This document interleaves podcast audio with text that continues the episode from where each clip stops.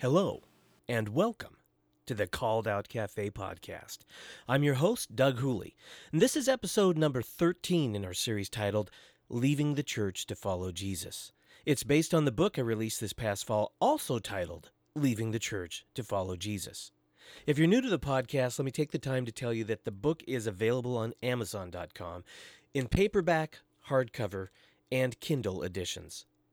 It'll take many more months to cover what's in the book on these podcasts, and we're covering tons of important stuff for you to think about. So you might want to pick up a copy.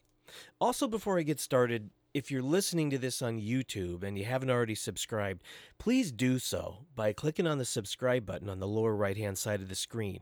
And please also remember to click like if you got anything out of this episode. Now, let me ask you a question. What did Jesus choose Paul of Tarsus for?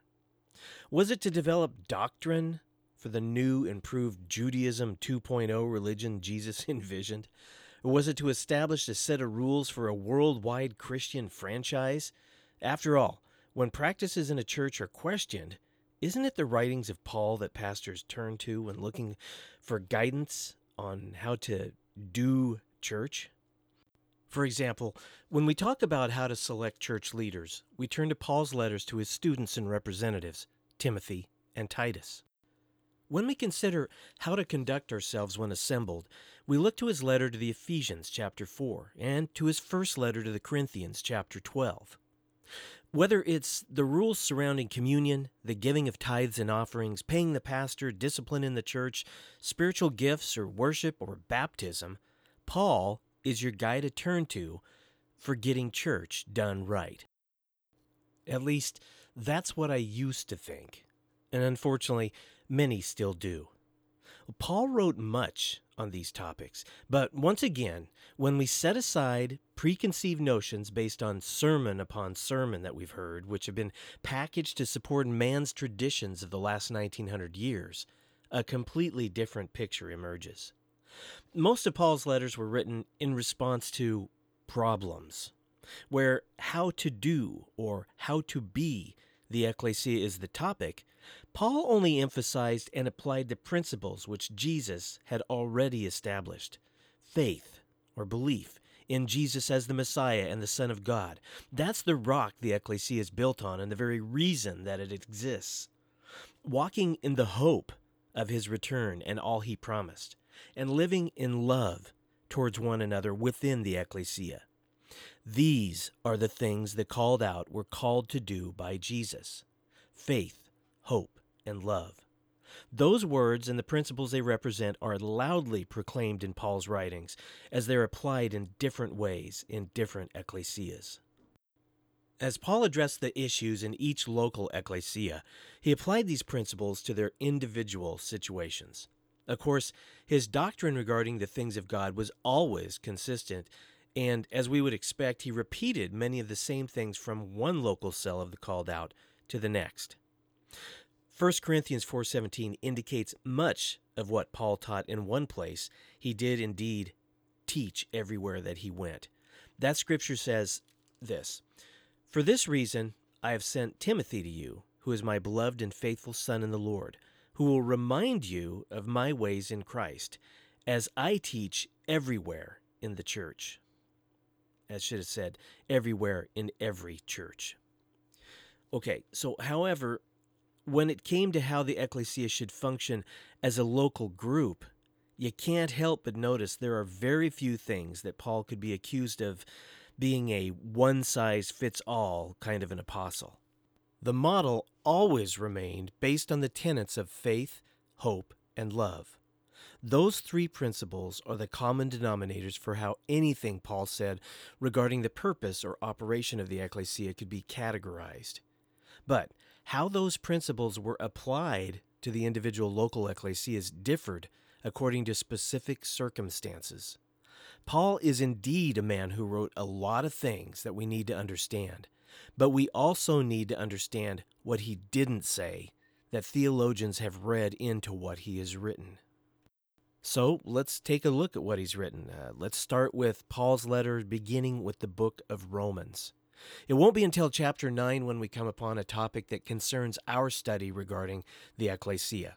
So I want to first look at Romans chapter 9, verses 30 to 33. I'm going to read that for you. What shall we say then? That Gentiles who did not pursue righteousness have attained it? That is, a righteousness that's by faith. But that Israel, who pursued a law that would lead to righteousness, did not succeed in reaching that law? Why? Because they did not pursue it by faith, but as if it were based on works. They've stumbled over the stumbling stone, as it's written Behold, I am laying in Zion a stone of stumbling, a rock of offense, and whoever believes in him will not be put to shame. Well, I've included this passage because of the emphasis placed on the importance of works today performed by churches. Many believe that it's good works that the church exists for until Jesus returns. Further, it's believed that participating in a particular good work is an indication of the status of one's soul. Sermons that support this idea cause other than Holy Spirit provided motivation to do things in the name of Jesus. Motivation that I call Christian Jedi mind tricks. Christian Jedi mind tricks include inducing feelings of guilt, wanting to belong, loyalty to the pastor, and peer pressure, among many others. Paul cautions the Romans against relying on works or acts of righteousness as if those things have something to do with one's status with God. Just as Jesus was a stumbling stone to Israel because they trusted in the law and works for salvation, Paul makes the comparison that it's still not by service, works, or missions that anyone will be declared righteous, and anyone who thinks otherwise will likewise stumble over Jesus. Well, next, let's talk about Romans chapter 11. What I want to emphasize from that passage is that the ecclesia did not replace Israel. I just ran into this again this week. This is a, a big topic. Ecclesia did not replace Israel. If you aren't familiar with that chapter in Romans, chapter 11 in Romans, please take the time to read through it a couple of times. Read through as many times as it takes to start getting a grasp on it. Study Romans chapter 11. Well, a dangerous and popular doctrine in the church today is varying levels of belief that the church has replaced Israel. This is called supersessionism or replacement theology. I'm going to cover this topic in a later podcast when we're talking about the history of the church. But this doctrine is responsible for a high percentage of misunderstanding Scripture today, especially prophetic scriptures. Paul makes it clear in chapter 11 of Romans that God is not done with Israel. Whereas those who hold to the doctrines of replacement theology say that it was Israel's disobedience that led God to divorcing and replacing them with the church. Paul says that it's because of Israel and their disobedience that it became possible for the called out Gentiles to receive mercy, just as Israel will receive mercy. The ecclesia is not Israel and should not be superimposed over the top of scriptures that clearly pertain to Israel, as is extremely common today. Israel is still God's chosen physical people on this earth. After he rescues them at the end of this age, he's going to restore them and fulfill all the promises that he made to them. God is clearly not done with Israel. The bottom line is if you allow yourself to superimpose the church over the top of what God said to Israel, you're going to end up with all sorts of legalistic expectations of the church. Tithing is the low hanging fruit example of this. Yes, of course, there are things that the church and Israel have in common. We serve the same God, but the church is not Israel. Two different storylines within the greater story. So, now, moving on to Romans chapter 12, verses 3 to 8, let's take a look at spiritual gifts for the benefit of local bodies of the ecclesia. I'm going to read this to you. This is Romans chapter 12, verses 3 to 8. For by The grace given to me, I say to everyone among you, not to think of himself more highly than he ought to think, but to think with sober judgment, each according to the measure of faith that God has assigned. For as in one body we have many members, and the numbers do not all have the same function, through many are one body in Christ, and individually members of one another. Having gifts that differ according to the grace given to us, let us use them. If prophecy, in proportion to our faith. If service, in our serving.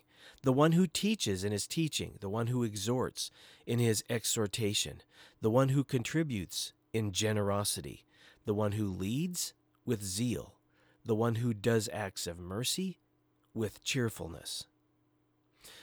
Paul tells us that just like a body is made up of many parts in which each has its purpose, so is the ecclesia made up of many called out individuals, each having their own role. He lists several of the more common functions that may be found amongst the called out. There's nothing indicating that the gifts and abilities that Paul lists is comprehensive. For example, he mentions other callings, such as evangelism, elsewhere in his letters. Rather, this is a list of the more common examples of the gifts of grace provided by the Holy Spirit prophecy, service, teaching, exhortation, giving, leadership, and acts of mercy. The gifts and abilities Paul lists here and elsewhere is not a checklist for a church to use to make sure that they're complying with the biblical church model. Paul does not say that a single person may not possess more than one of these gifts. It may be that in smaller communities of the ecclesia, the Holy Spirit endows people with more than one special ability or calling. Paul doesn't say that every different body of believers will receive the same gifts of grace or in the same proportion. Paul is saying that the Holy Spirit uses everyone differently according to the needs of each local ecclesia. This is a great caution for us. When the Holy Spirit has given individuals zeal to serve Jesus in a particular way, they may be tempted to convince others that they should also be serving in that same way. Like a pastor who has the heart of an evangelist, for example, may always emphasize missions and evangelisms on Sunday morning. He may preach that we're all called to be evangelists. It may cause him to view and treat every passage of Scripture as though it's telling us the same thing. We should all be evangelists. His personal zeal, or area he's gifted in, may set the priority and dictate the activities of the whole church. This can lead to a great imbalance. It may lead to some suppressing their God given gifts and abilities and be put to work evangelizing when that's not their gift or calling. It may be this hypothetical pastor should be fulfilling the role of an evangelist himself and leave the pastoring to others who are actually gifted in that area. You know, a pastor is going to watch out for the broader needs of the body while individuals utilize their personal gifts. Well, from Paul's list in Romans 12, we can see that something as basic as service is something that called out ones are specifically called to, and not everyone is called to that. That's a specific gift, and he's making the point here that we as individuals all have our different gifts. The same goes for giving generously and doing acts of mercy. Yet, these things are commonly viewed as one size fits all responsibilities of everyone in most evangelical churches today. It's commonly emphasized that all Christians need to be evangelists and generous givers, while they are also zealously serving others and accomplishing acts of mercy. When a sister or brother doesn't necessarily feel zealous towards such things, which the Holy Spirit has not given them a calling to, then they feel guilty. Others may judge them for their lack of enthusiasm or participation. That, unfortunately, is placing the yoke and burden of man on the shoulders of the elect. It's not the burden and the yoke of Jesus, which is light and easy and comes from the inside because of the work of the Holy Spirit. That right there is a lot to chew on, but we got to keep moving. So, next, let's move on to Romans chapter 12, verses 9 to 13. That passage says this Let love be genuine, abhor what is evil, hold fast to what is good. Love one another with brotherly affection, outdo one another in showing honor. Do not be slothful in zeal, be fervent in spirit, serve the Lord, rejoice in hope be patient in tribulation, be constant in prayer. Contribute to the needs of the saints, and seek to show hospitality. Paul often intertwines the three guiding principles which make up what I'm calling the prime directive of the ecclesia faith, hope, and love. For example, in chapter 12, verse 9, Paul tells us to let our love be genuine. He illustrates how to do so by saying that we should outdo one another in showing honor to others, loving one another with brotherly affection. He tells us we're to hold firm to our faith and protect it by abhorring what's evil and holding fast to what's good. And he tells us to rejoice in hope and be patient in tribulation. His advice for coping in that regard is to be constant in prayer patience, endurance, and remaining strong, those are all associated with the principle of hope. We see Paul alluding to the prime directive of employing faith, hope, and love throughout his letters. For example, in 1 Corinthians chapter 16 verses 13 to 14, Paul wrote this: Watch, stand fast in the faith, be brave and be strong. Let all that you do be done with love watching for the coming of Jesus while being brave and strong is living in hope. Standing fast in the faith is to maintain fidelity in what we believe. And of course, everything that's done is to be done in love. Well, now let's talk about weaker brothers in the ecclesia. Chapter 14 of Romans starts off by talking about one who is weak in faith. This begs the question what does it mean when our faith or belief is weak? As if faith can be quantified. Jesus accused people of having little faith. So, can faith be quantified? I wrote about this extensively in my second book, False Christian Gods Choose Your Jesus Wisely. To sum it up, the exact same Greek word pistis is translated as either faith or belief. How it's translated is according to the preference of the translator. But faith and belief have taken on two very different meanings in our time.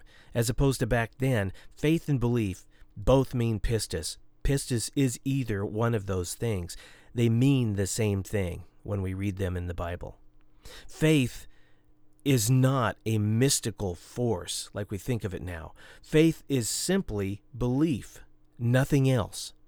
It's accurate to say that either faith or belief is to trust in something that is true. This is the primary way people look at faith incorrectly.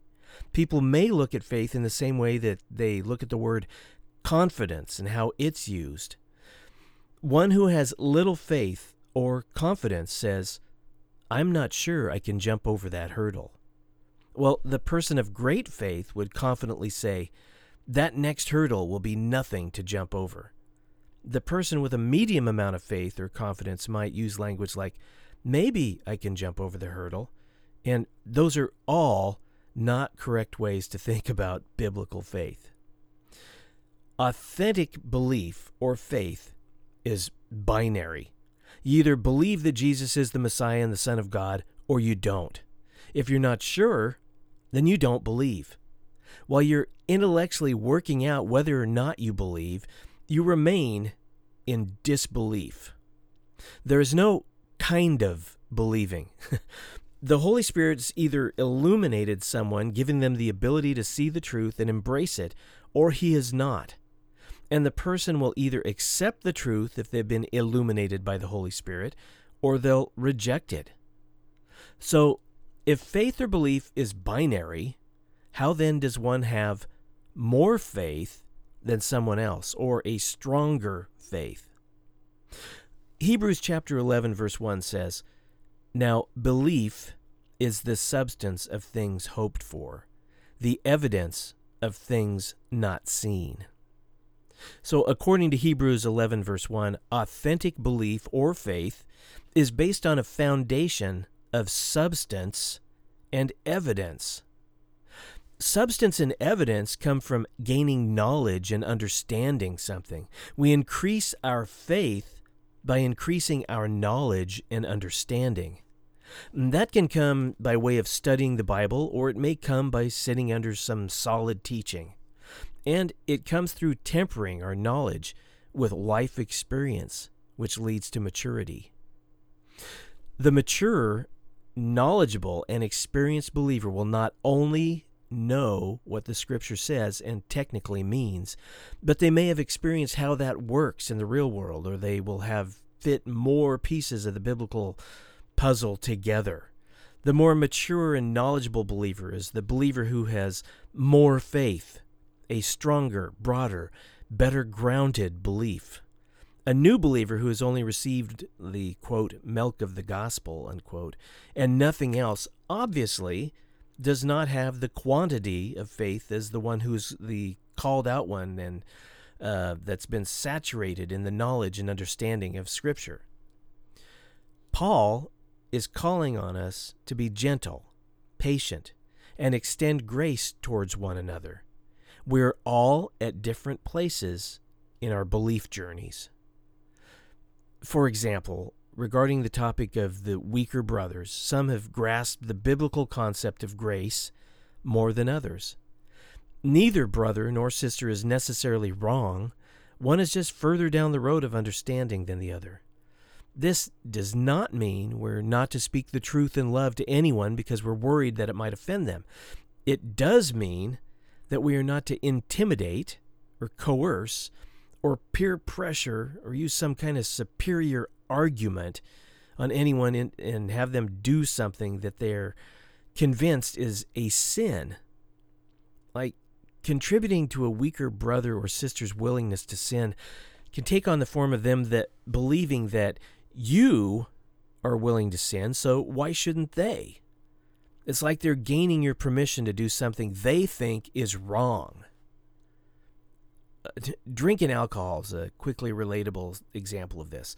Someone can be convinced drinking alcohol is an abomination to God because someone with good intentions quoted scripture to them Be ye not drunk with wine. So they've been successful in refraining from drinking, even though they used to enjoy an occasional adult bevy without any consequence. But then they run into me, Doug, a guy who believes so long as I don't drink alcohol to a point where it alters my behavior, my judgment, my motor skills, and it's not causing someone around me who has an addiction to alcohol to give in and drink, then it's of no consequence to have a glass that, of something that contains alcohol. Maybe we go out for lunch, and I think a, a glass of German lager sounds good with my pizza I ordered. Bam.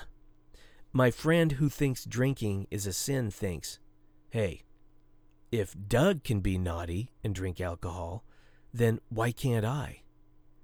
The result this person thinks that drinking alcohol is wrong and naughty. Well, the result is that I've caused them to be naughty in their mind. Sin can be any willful behavior that we believe offends God, and then we just go ahead and do it anyway. James wrote, To him who knows to do good and does it not, to him it is sin. That's found in James chapter 4 verse 17.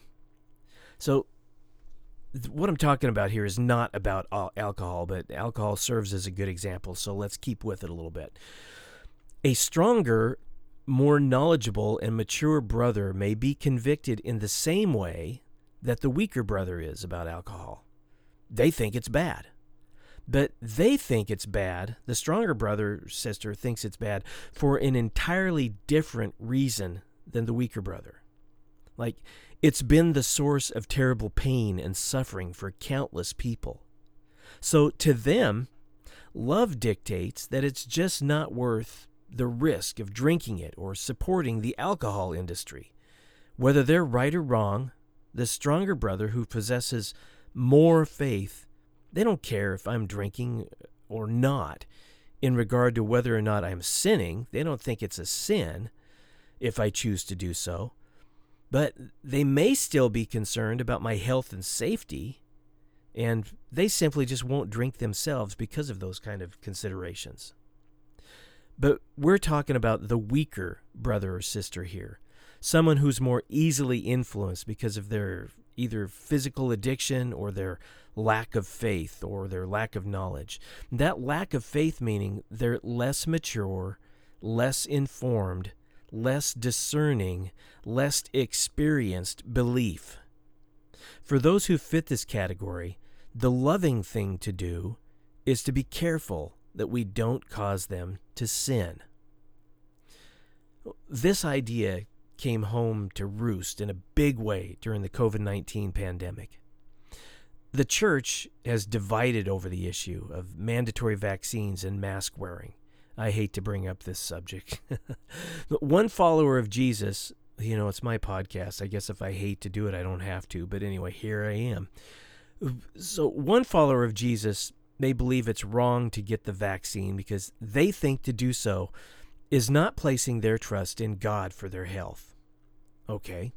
So the next person may think that to take the government mandated vaccine is likened to what Shadrach, Meshach, and Abednego were facing when they were told that they, they had to bow down to a false god. All right. And another Christian believed that it, it might be a precursor for the mark of the beast and it's being used by an evil cabal, which is conditioning us to bow down to whatever they say. And so, yet another, these are all different motivations for different Christians on why it's a sin to take the vaccine in their minds, right?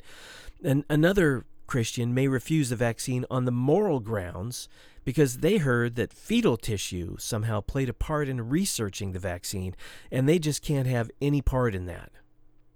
Well, if a called out one is convicted by any one of these things, and they believe that it's a sin to take the vaccine, well, then the last thing that I should do is to try to compel them to do anything otherwise. If I were not convinced by any of their reasoning and I still felt the freedom to take the vaccine, then Paul tells me to keep it to myself and don't rub the freedom I have in Jesus in their face. This is where I'm getting that from. Paul tells us in Romans chapter 14 verse 22 the following.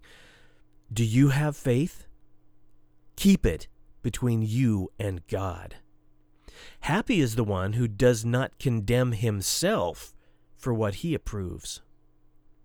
Well, as Paul says, Happy or blessed is the one who has freedom in Jesus and doesn't have a guilty conscience for walking in that freedom.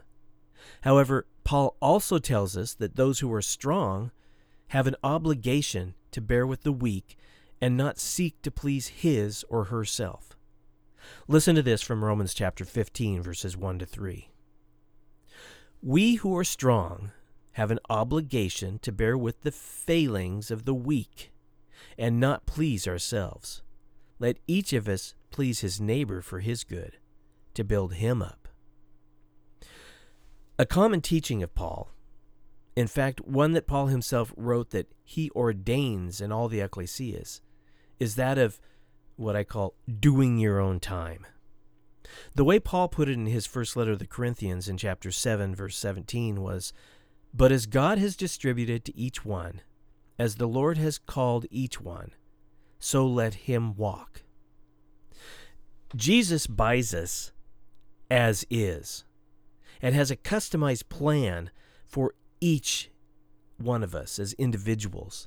Jesus is the silver bullet solution for all where our eternal salvation is concerned. However, beyond salvation, There is no rubber stamping, no one size fits all plan for our individual lives.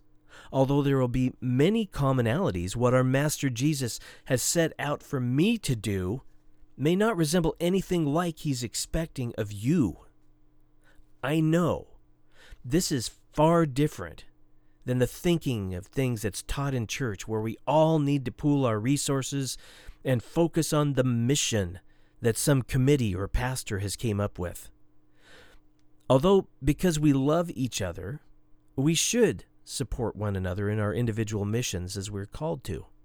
And those but those missions will remain our individual assignments. Okay, so moving on in Romans to chapter 14, let's talk about holy days. First, let me read you from Romans 14, verses 1 to 7. As for the one who is weak in faith, welcome him, but not to quarrel over opinions. One person believes he may be, or excuse me, he may eat anything, while the weak person eats only vegetables. Let not the one who eats despise the one who abstains, and let not the one who abstains pass judgment on the one who eats, for God has welcomed him. Who are you to pass judgment on the servant of another?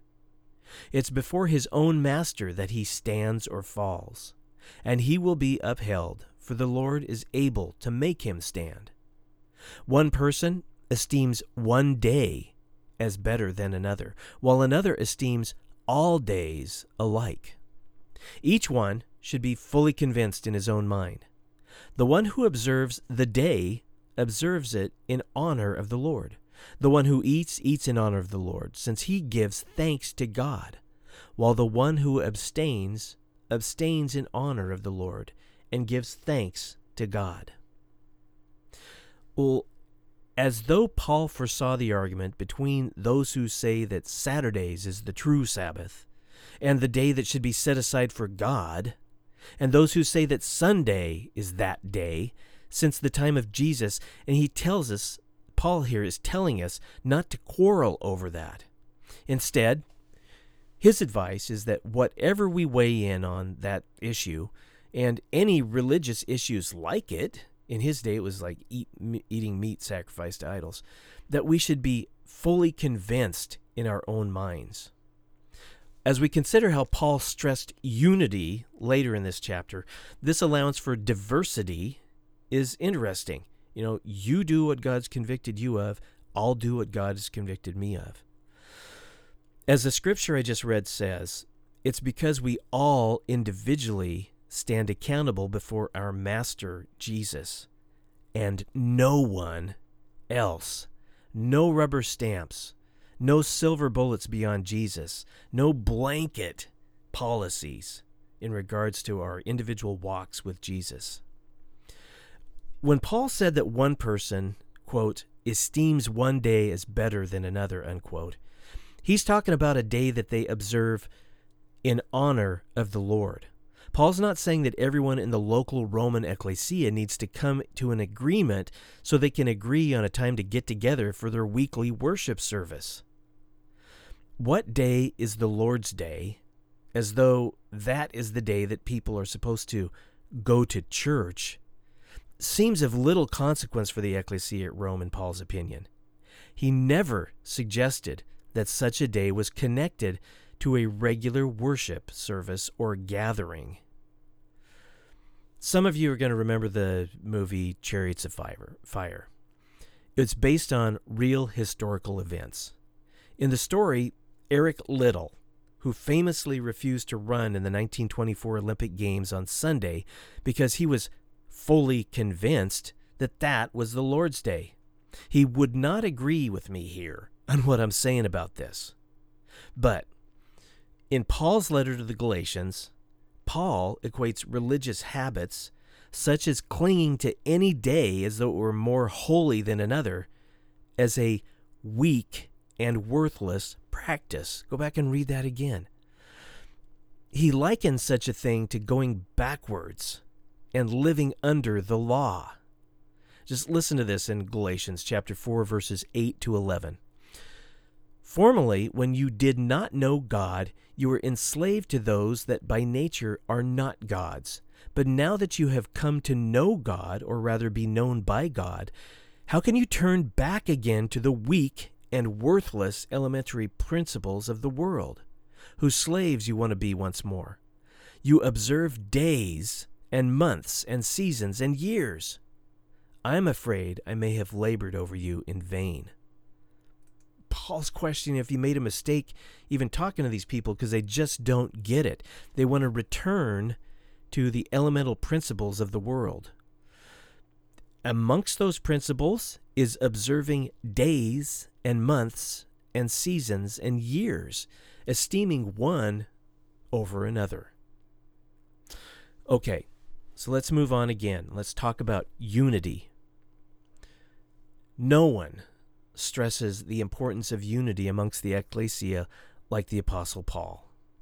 For those taking notes, let me list a few places for you where Paul talks about unity. For example, Romans 12, verse 16 and 14 verse 19 1 corinthians chapter 1 verse 10 2 corinthians chapter 13 verse 11 ephesians 4 verses 1 to 6 philippians 2 verse 3 and colossians verse 3 verses 13 to 14 obviously unity is important to paul so now let me remind you, uh, or let me read for you um, what Paul says in Romans chapter, since we're in Romans chapter 15, verse 1 to 7.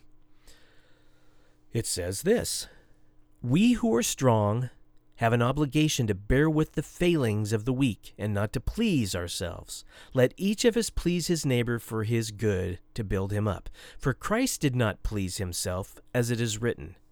The reproaches of those who reproached you fell on me.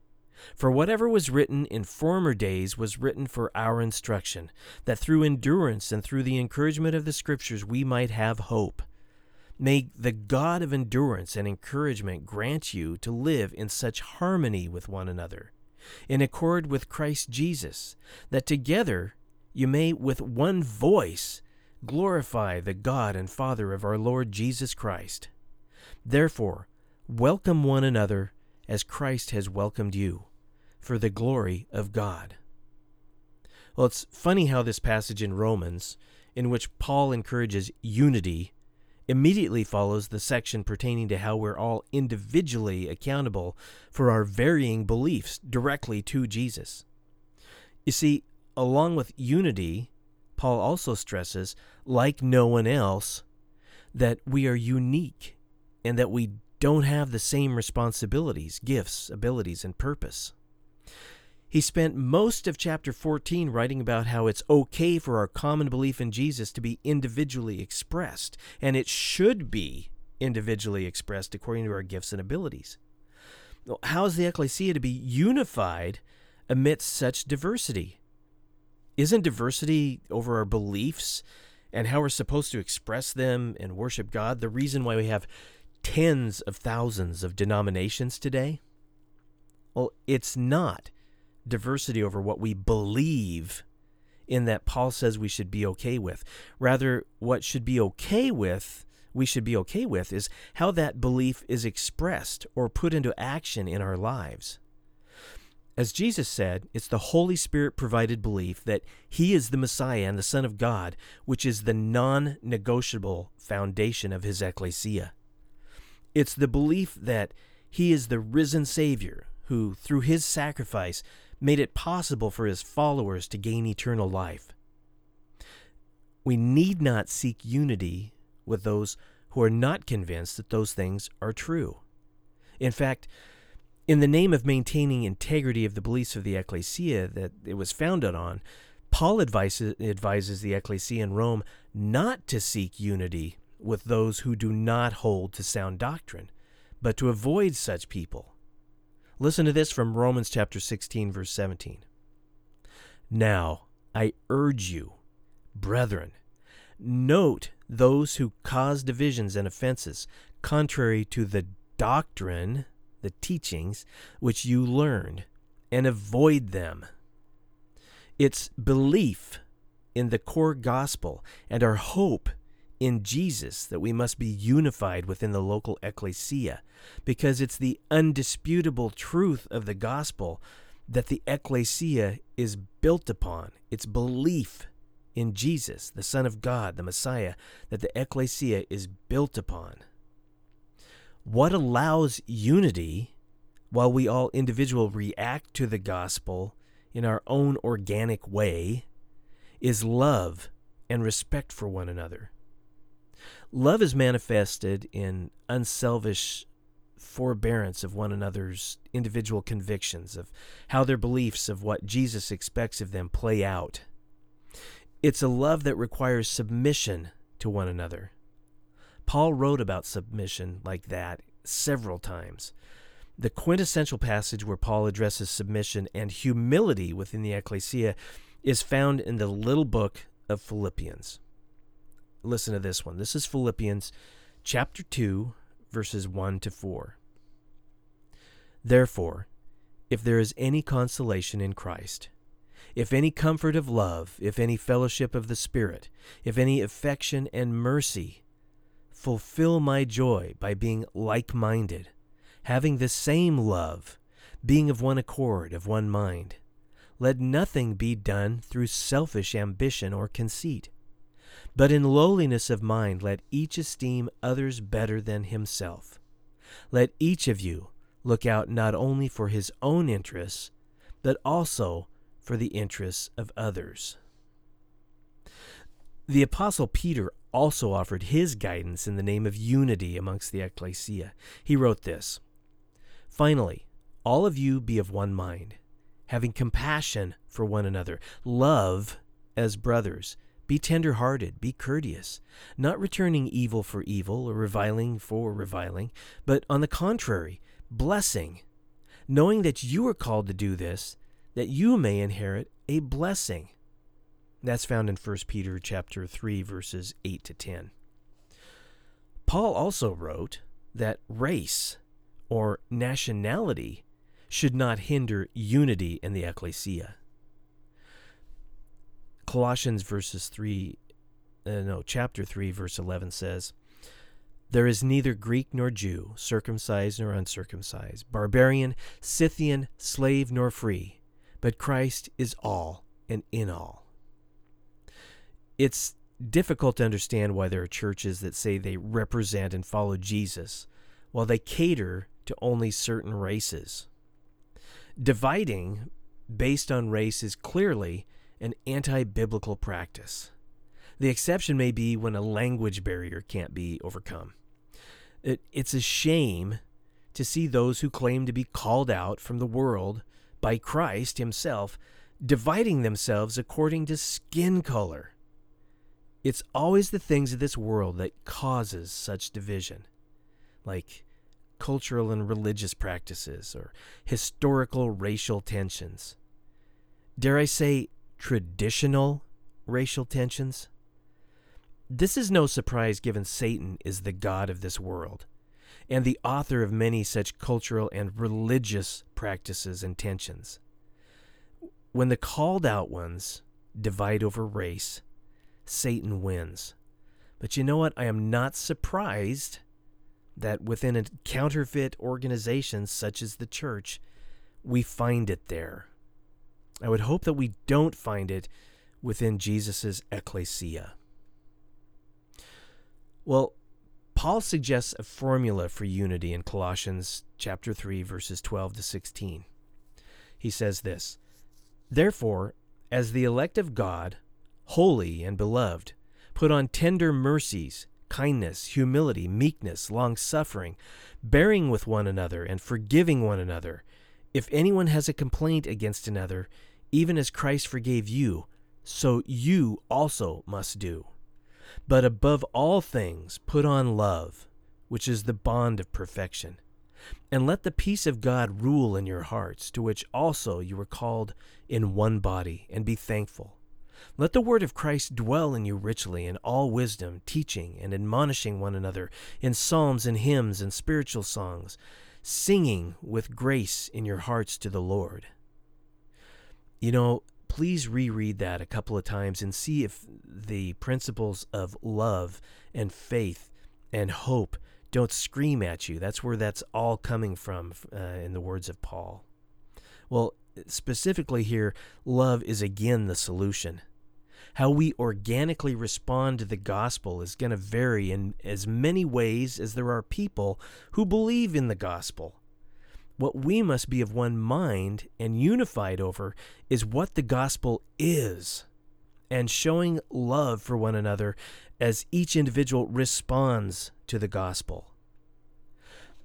The elect will never be united with unbelievers.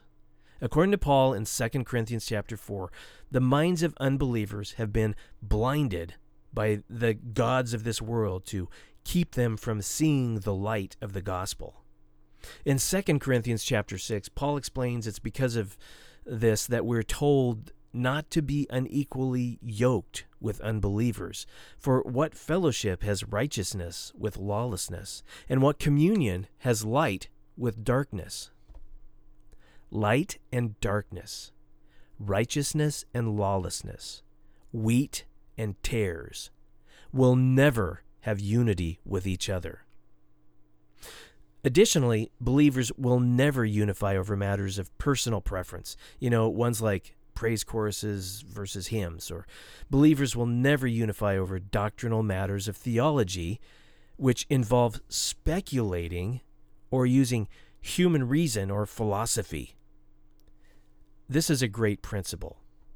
Where Scripture is silent, we should be silent. Where it whispers or is unclear, we should approach what it means very humbly. Our relationship with each other in those places should be that of humility. Well, the ecclesia is called to unify over their faith in Jesus, in the hope of his coming and all he promised, and love for one another. Faith, hope, and love. I can't say them enough. These are the reasons the ecclesia should gather and what their focus should always be in everything they decide to do together. There will be no unity this side of Jesus' return for anything beyond this, at least not sustainably and not, not for long. Enough said about that for now. Next, let's talk a little about giving money. I know, a favorite topic of us all. Paul briefly refers to money matters every now and then in his letters.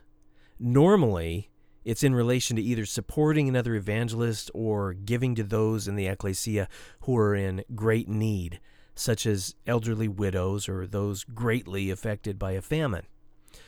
In Romans chapter 15, we see that there were some believers in the regions of Macedonia and Achaia who had taken up a collection for the poor and I'm not sure I said Achaia, right? Yeah, that's how I've always heard it, and that's how it reads. but anyway, the people in Macedonia and Achaia, they had taken up a collection for the poor amongst the saints in Jerusalem. They entrusted Paul with their gift. And let me pause for a second. The reason why I said that is because I recently uh, heard somebody becoming very critical of how another brother was. Uh, pronouncing uh, names in the Bible and uh, using some Greek words, mispronouncing them, and he was very critical, saying, "Well, if they really knew their stuff, they'd be pronouncing them right." Well, the thing about that is, is I have heard so many experts pronounce so many things differently. That just doesn't matter. Okay, what matters is the content and what we're trying to, to look at here. I'm sorry I went down that rabbit trail. That just kind of uh, proverbially ate my shorts this week when when I heard that. Anyway, uh, Macedonia and Achaia, the people there, uh, entrusted Paul with their gifts, their their financial gifts. Paul didn't use this incident or this giving of the Macedonians as an opportunity to tell the Romans that they need to do the same thing and take up a collection. He was only informing them of the Macedonians' offering in the context of why he was going to Jerusalem. It wasn't like say, "Hey, I'm, these other guys are giving money, and so you know, you think you can kick in some money, you really ought to be good Christians by uh, by giving." No, he was just telling them the mission that he was on. He was telling them that the Macedonians' offering uh, was the reason that he was going to Jerusalem. Uh, read this in chapter 15, verses 25 to 28 of, of Romans, of course. At present, however, I am going to Jerusalem, bringing aid to the saints. When therefore I have completed this and have delivered it to them, what has been collected, I will leave for Spain by way of you. So Paul relayed the motivation of those who gave the money. They, those from Macedonia and Achaia, were pleased to do it, and indeed they owe it to them, the saints in Jerusalem who were in need. For if the Gentiles have come to share in their, the Jewish Christians in Jerusalem, spiritual blessings, they also ought to be of service to them in material blessings. So, what's all that? Jerusalem was still well known for being the place where following Jesus originated, right? And everyone knew that he was and is the Jewish Messiah. In that way, Paul was saying that the Gentile believers in Macedonia and Achaia felt compelled to share with those in God's original spiritual family that they'd been adopted into, not replaced, but adopted into. Every time we see this type of giving, it's in a loving response to a specific need within the ecclesia. Loving response to a specific need within the ecclesia. It's not because tithes and offerings were regularly collected. It's not the result of a church committee which brainstormed for ideas on how to give back to the community. Of course, we know from the parable of the Good Samaritan that we are to love our neighbors as God puts neighbors and their needs in our path. But the ecclesia is always the priority with taking care of others. Galatians chapter 6 verse 10 tells us, "Therefore, as we have opportunity, let us do good to all, especially to those who are of the household of faith." Again, this does not imply a regular giving program or a corporate giving program that we all do together being good to others, of course, can take on the form of slipping them a few bucks here and there to meet their needs when they can't. In 2 Corinthians chapter 8 verses 1 to 15, Paul writes that giving is not a command like it was under the law. Giving is voluntarily done, and it's a demonstration of the sincerity of one's love for another. He makes the point that easing others' economic burdens should not come at the cost of placing that same burden on the back of the giver. Burdens of those who are struggling should be relieved out of the, quote, abundance, unquote, of others in the ecclesia, that there may be equality. And that's a quote.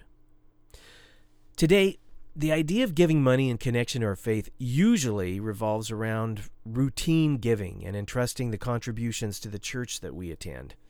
Normally, you know, we'll drop off our offering into a plate or a bag or a bucket during a set time in the service specifically designated for it. That money is then used for payments on the facility or rent or upkeep or utilities or pastor's salaries or staff salaries, whatever. It may also go for supporting missionaries or some specific outreach program of the church. It might go towards helping those in need in the local community or abroad. How the money is used is left up to those who decide on the church budget or missions committees or community outreach committees, or whoever. Church members are programmed to think the regular collection of money is biblically based. It's a sanctified part of the weekly gathering. It's just not church unless we take up a collection. However, the weekly offering, like the weekly gathering itself, is not biblically based. Church offerings are based on hundreds of years of traditions, which in part were based on misused scriptures, such as those that we're looking at here. So, is it wrong to take up a weekly collection? No, it's permissible. It's uh, an unbiblical practice, but it's okay to do. What is biblical is taking up a collection for a, uh, a temporary need, a great sudden need. You know, we all oh, we hear of something taking place somewhere and we respond to it. Um, but the regular collection is not. And uh, when they do take a collection, it's not based on a tithe, it's based on what each one feels like they can give out of their abundance. Anyway, regarding uh, misused scriptures, for example, in 1 Corinthians 16:1, many interpret what Paul wrote as a mandate to the ecclesia at Corinth to regularly give money every Sunday. This is one of the scriptures normally used by preachers in support of taking up a collection every Sunday, as well as support for meeting on Sundays. Let me read that to you. Now, concerning the collection for the saints, as I have given orders to the churches of Galatia, so you must do also. On the first day of the week, let each one of you lay something aside, storing up as he may prosper, that there be no collections when I come. Well, the offering Paul was ordering the ecclesia at Corinth to set aside, as he had already ordered the ecclesias in Galatia to collect, was again a specific collection for a specific temporary need of the saints. As you've read, Paul made several special one off type collections for the saints living in Jerusalem, where famine and constant persecution made it difficult to make a living. The offering was to be set aside until Paul showed up, and then he take he would take charge of the money and deliver it to those who it was collected for. There is no indication that setting aside money was an ongoing practice. This was not an offering to pay anyone's ongoing salary. There were no salaries then to pay, or to make payments on a facility, because there were no facilities. This was not an offering for those outside the body of the ecclesia, or just setting it aside for some future unknown need. This was a specific offering for members of the ecclesia who were in need in a distant, distant place, a one time offering that Paul himself delivered. Paul was specific about setting aside money on the first day of the week for this purpose. Why? Because that was the day the Corinthians had church? no, that's something we read into Scripture because that's the day that we have church and take collections now. Setting aside money on Sunday was not necessarily because that was the day that they met. Sunday, the day following the Sabbath, was a normal work day for Jews and Gentiles alike.